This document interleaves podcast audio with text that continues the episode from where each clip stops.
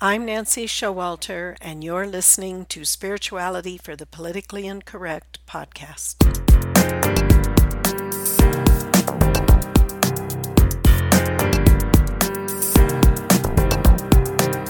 Welcome, all radical paradigm shifters and creative changemakers. You who dare to create a better life and a better world. Tap into the power that resides within you and use that power for constructive change.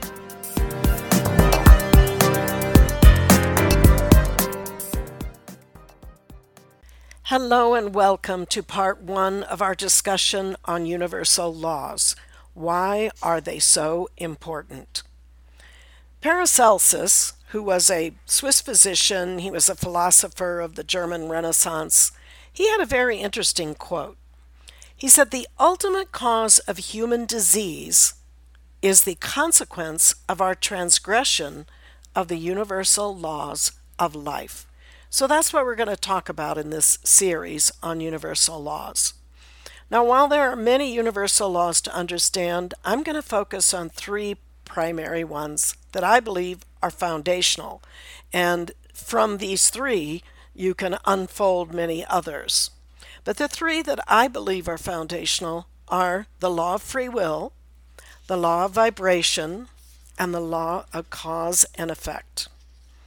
So let's define universal laws. From my perspective, I like to define them as the unchanging principles that govern every aspect of the universe. They're actually the foundation by which our world in the in the whole cosmos actually exists and expands.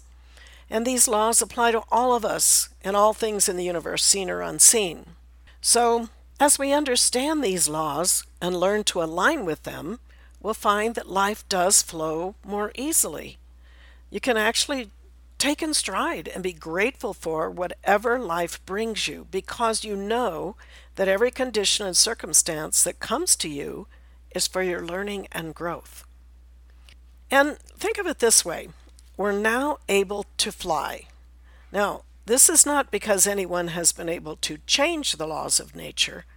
Rather, the Wright brothers, who invented the airplane, learned how to apply nature's law to, re- to achieve the, the result they wanted of being able to fly. And it's very similar for all of these laws. The natural laws have not changed. As far as the natural forces are concerned, there were no airplanes prior to Wright Brothers because we couldn't conceive of it being a possibility. And at the time, there are a lot of arguments against it.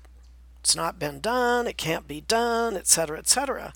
Yet the laws of airplanes existed before the Wright brothers figured it out, just as they still exist today. So it's the same with universal laws. They've always existed. You can learn to align with them in your life and apply them to become more productive.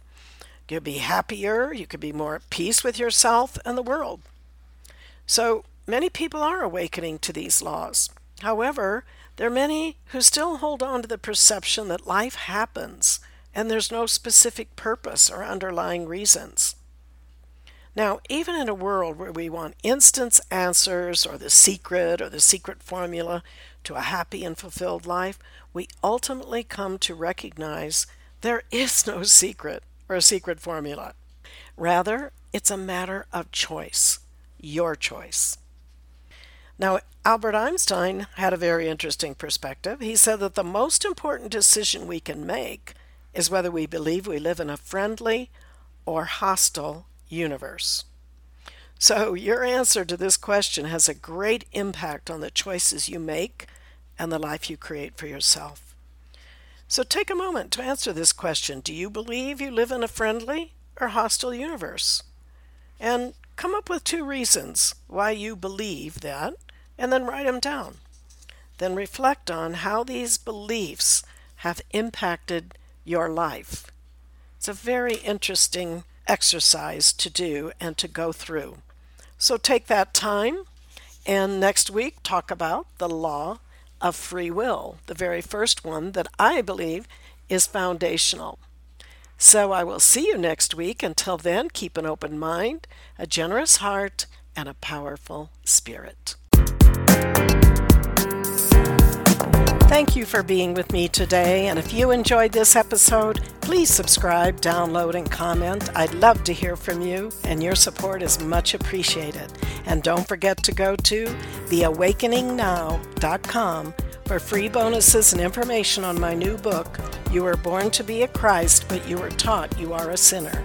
Awaken to who you really are. See you next week.